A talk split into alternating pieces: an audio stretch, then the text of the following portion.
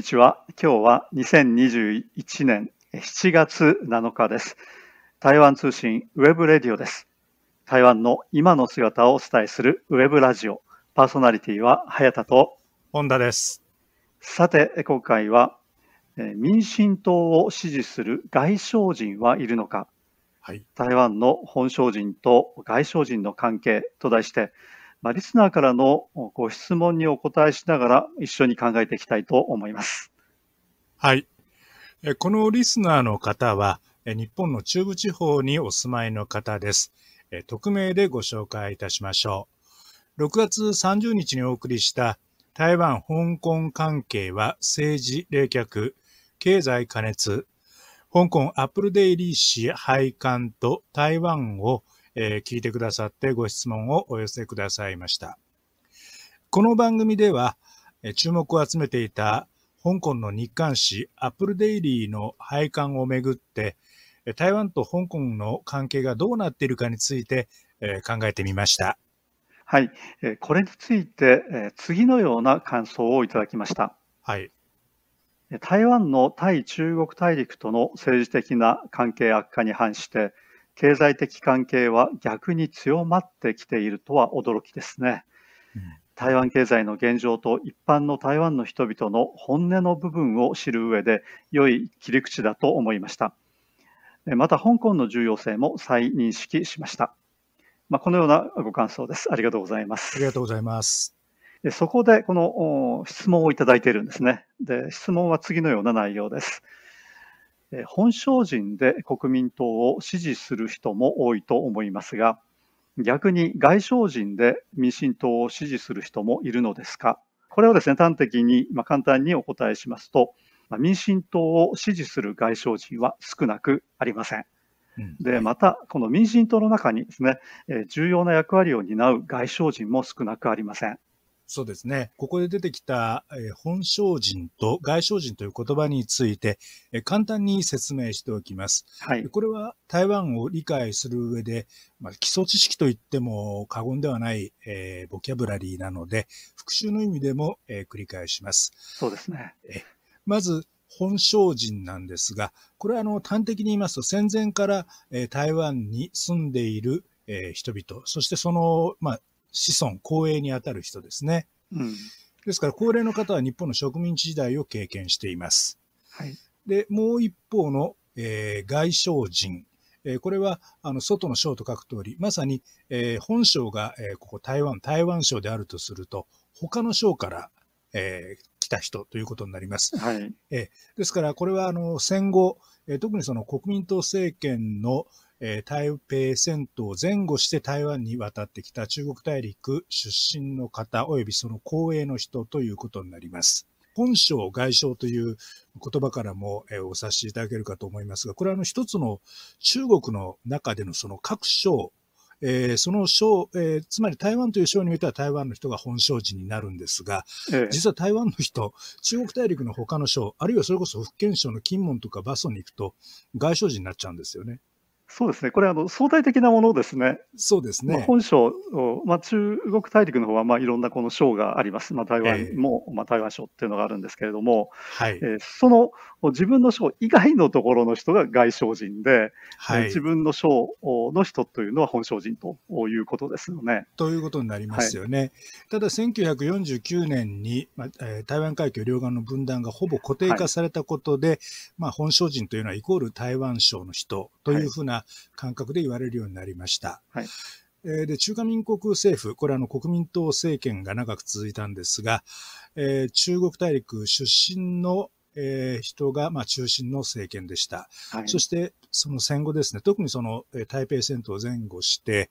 えー228事件ですとか、あと白色テロと言われています、えーその政治的な弾圧が続いた。で、その中で、えー外省人と本省人のまあ対立というのが、あの水面下でずっと続いてきていました。はいえで、あの、先ほど申し上げたように、その、えー中華民国政府が、えー台北に遷都してきたといういきさつから、やはりその中華民国の政府の中枢はいわゆる外省人、中国大陸出身の方が多くを占める時代が長く続きました。でその中で、外省人、本省人の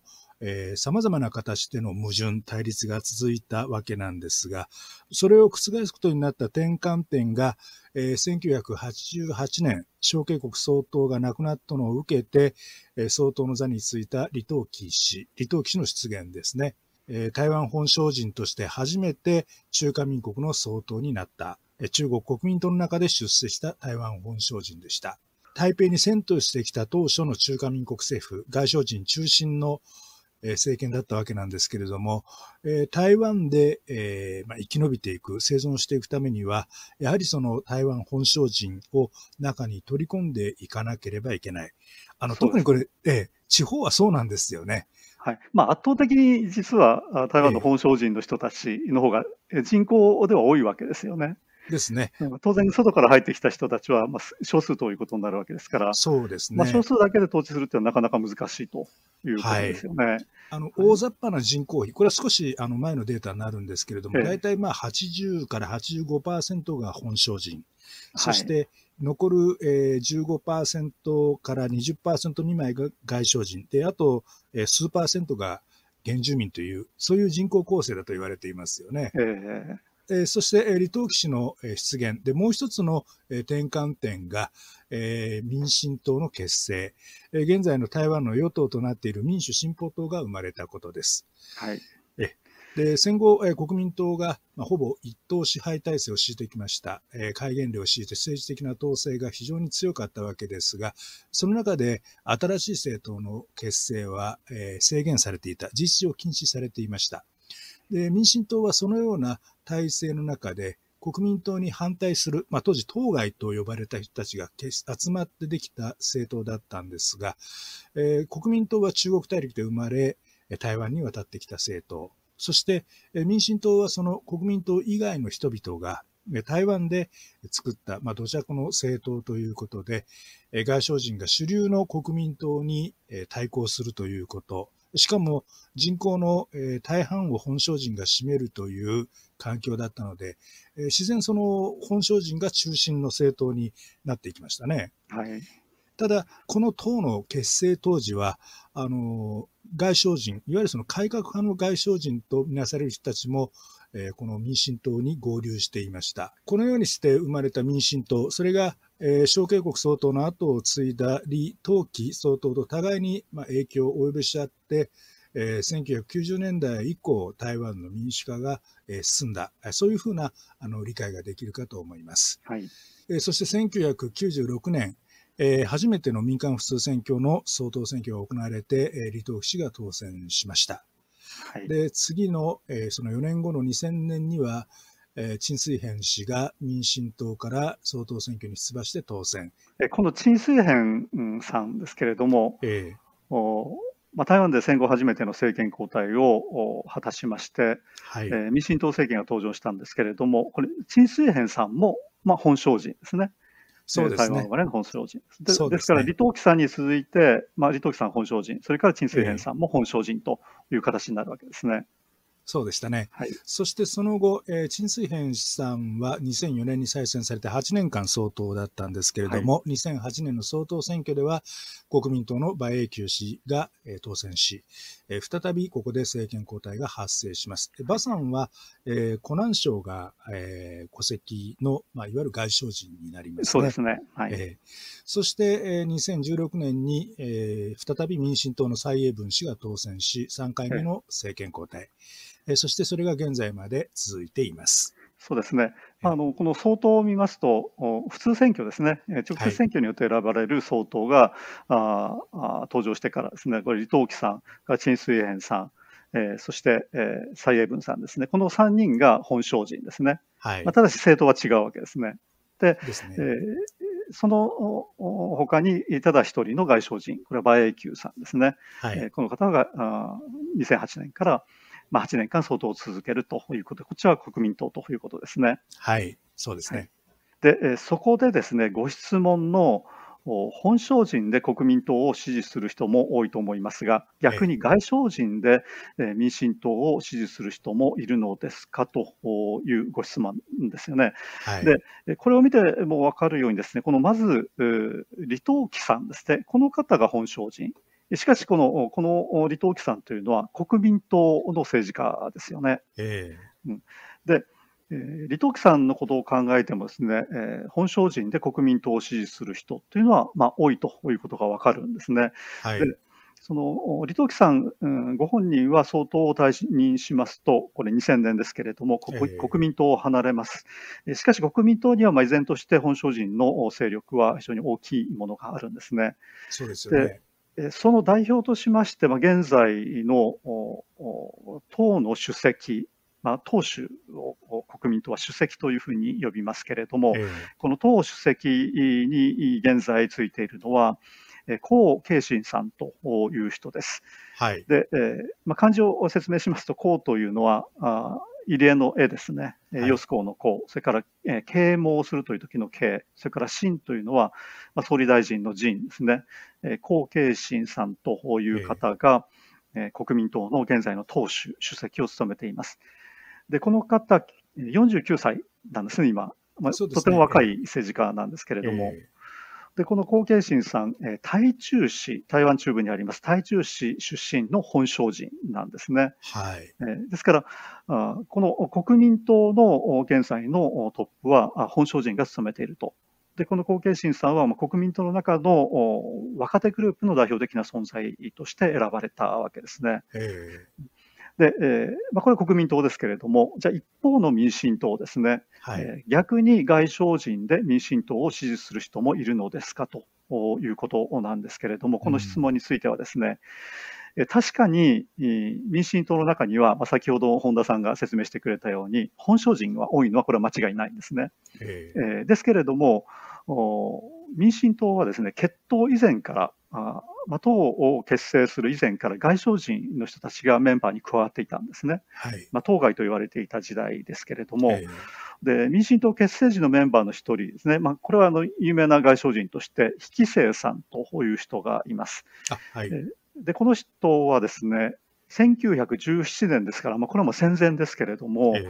ー、中国大陸の東北にあります法天省というところで生まれた方なんですね。ええまあ、中国大陸の東北といいますと、日本軍がですねその後、占領しまして、まあ、満州国を作りますけれども、その法天省というところがありまして、現在の遼寧省なんですね。なるほどでそこで生まれた方で、まあ、この方は中国大陸から台湾に渡ってきた外省人の、まあ、いわゆる第一世代の人たちなんですね。で、えーまあ、こうしたですね、決闘時のメンバーのほかにですね、これ必ずしも民進党員になっているわけではありませんけれども、外読と呼ばれる人たちがいます。はい、で外読というのはですね、別にあの毒をまき散らすという意味ではなくて、あの外省人の台湾独立、えー、派といいますかね、外省人で台湾独立を主張している人たちのことを指すんですね。はい、で、えーまあ、外省人というのは一般的に中国大陸を、まあ、故郷とする意識が強い人たちですね。はい、まあ、これは第一世代ではなくだけではなくて、まあ、その後の世代もですね、やはりそういった意識っていうのが残ってるんですけれども、うん、まあ、そうした外省人の中で、え台湾独立を主張する人たちがあいるということなんですね。で、これがまあ民進党に合流するから、その、まま、民進党の周りを取り囲んでいる人たちということで、まあ、この人たちは、はいまあ、第二世代以降が中心になります。で、これは実は少なくないんですね、こういう人たち。なるほど。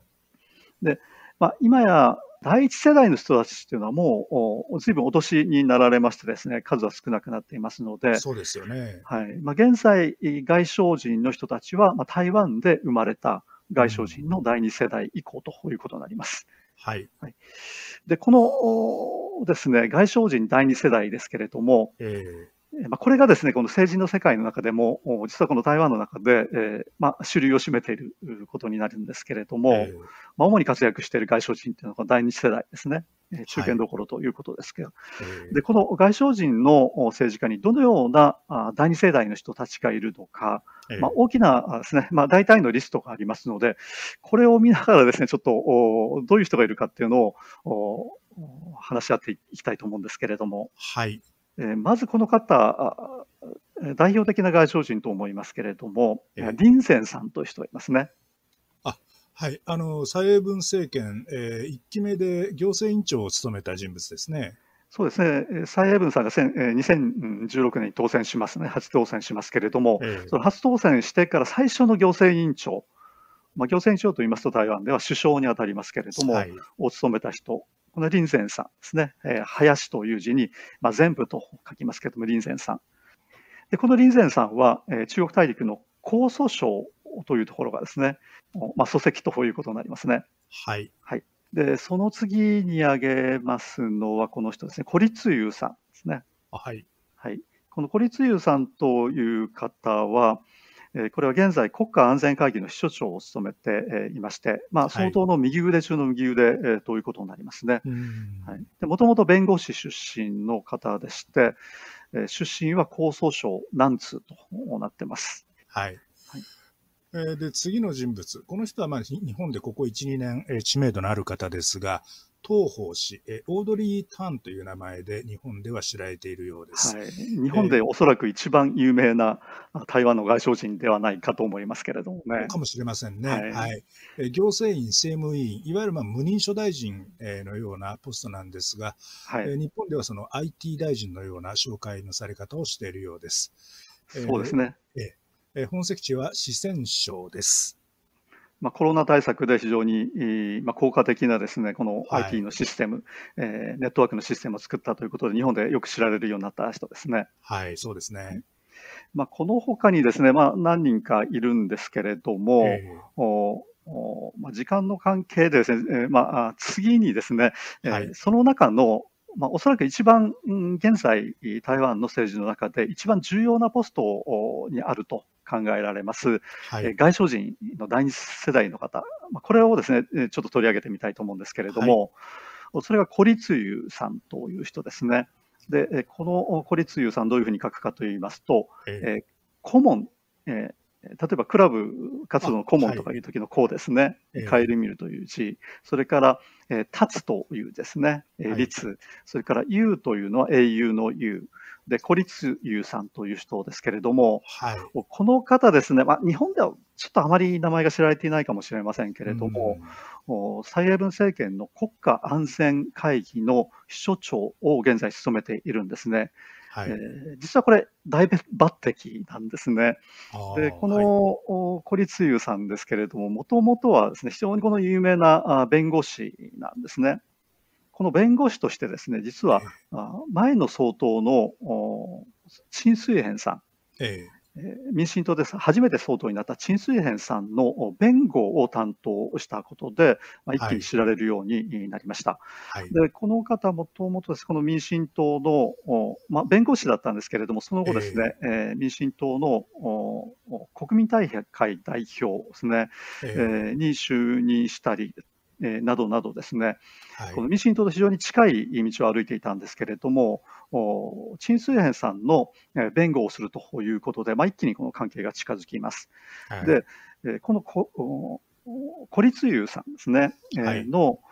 出身はどこかと言いますと、これ、お父さんの出身地が上海なんだそうですね、上海人ということで、えー、でそのお父さんがですね、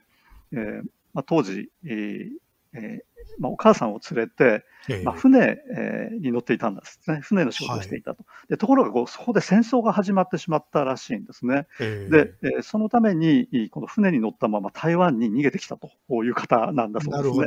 はい。で、えーまあ、その後、そのですね、えー、やはりこの外相人だとお父さんお母さんも外省人ということでですね、ええ、まあ、国民党の色彩が非常に強い家庭に育った方だったんですね。はい、でそれがあ、まあ、そういった家庭にありながらあ民進党の陳水扁さんの弁護を担当するということになって、え、お母さんがとっても起こったんだそうですね。なんでその国民党の支持者の家庭からですね、え出た子供が民進党の陳水扁さんの弁護をしなきゃいけないのかということでですね、まあ、家庭内での、まあ、戦争状態になったということでですね、まあ、長くこの口を聞かない状態にもなってしまったということなんですね。はい、そのようにそのまあ、外省人の家庭の中でのですね、この世代間の違い、まあ、もちろんですね、あの、前の世代と同じような意識を引き継いでいる人もいるけれども、まあ、第2世代、第3世代になると、だんだんこう意識が変わってくると。はい、まあ、生まれは台湾であって、中国大陸のことをあまり知らないという人たちが中心になってきますね。えー、まあ、そうした中で、まあ、中にはその民進党に近づいていく、あるいは民進党を支持する人たちも出てくるということなんですね。はい、でこの陳水扁さんの弁護を担当したっていうのは、陳水扁さんはですね、えー、実はこの総統を退任してから、これ、えー、汚職事件で、えー、被告になってるんですね。そうですね。はい。えー、起訴されていまして、まあ、一部は有罪が確定してますけれども、その弁護を担当したというような人なんですね。はい、でこのようにですね、えー、外省人の家庭に育ちながら、まあ、こうしたその民進党と関係を持ち、そしてですね、まあ、この孤立優さんのように、まあ、最終的には非常に高いですね、この政権の中でもポストを占めるようになるわけですね。で、このような外省人の人たちというのはですね、実は台湾の中では少なくないと。かなりいるということなんですね。はい、まあ、先ほどの外読ですね、外省人、台独派の人たちを中心としまして、まあ、かなりのですね、えー、人たちがこの民進党に合流しているということになるようです。そうですね。で、これは実はその反対、つまり本省人家庭の出身で、えー、国民党を支持している、あるいは民進党に反感を抱いているという本省人も決して少なくはないんです。はい。はい、えー、まあ、あの、民進党の外省人第二世代、これはあの、民進党に合流、あるいは彼らにシンパシーを示すという中で、えー、お父さんお母さんの世代、第一世代と様々なその葛藤を経た人というのも、えー、少なくはないようです。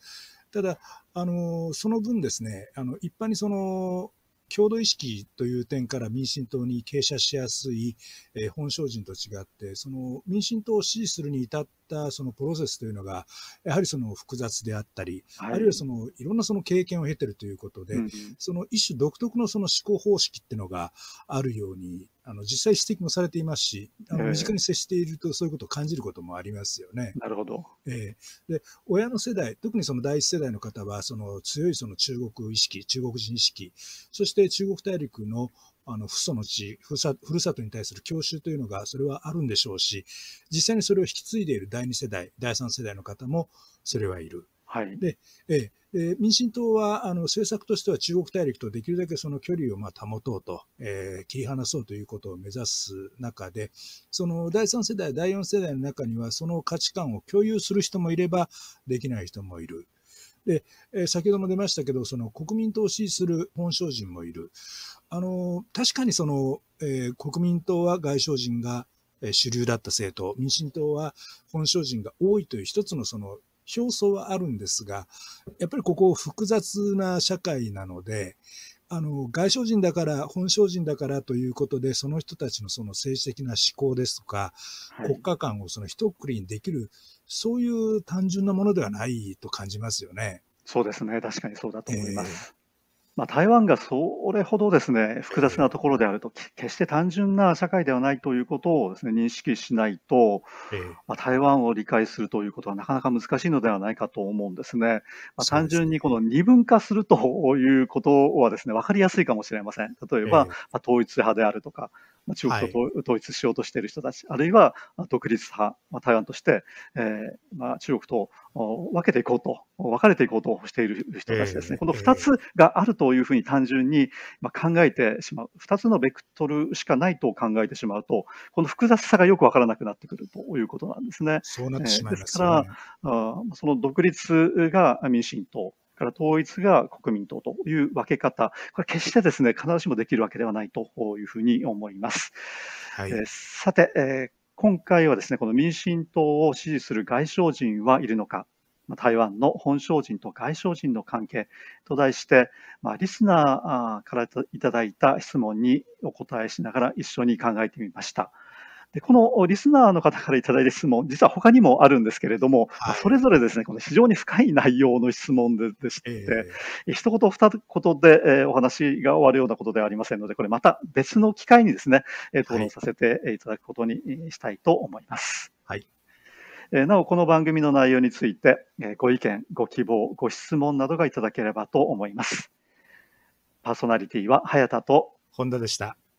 それではさようなら。ごきげんよう。さようなら。2021年7月7日、台湾通信 webradio でした。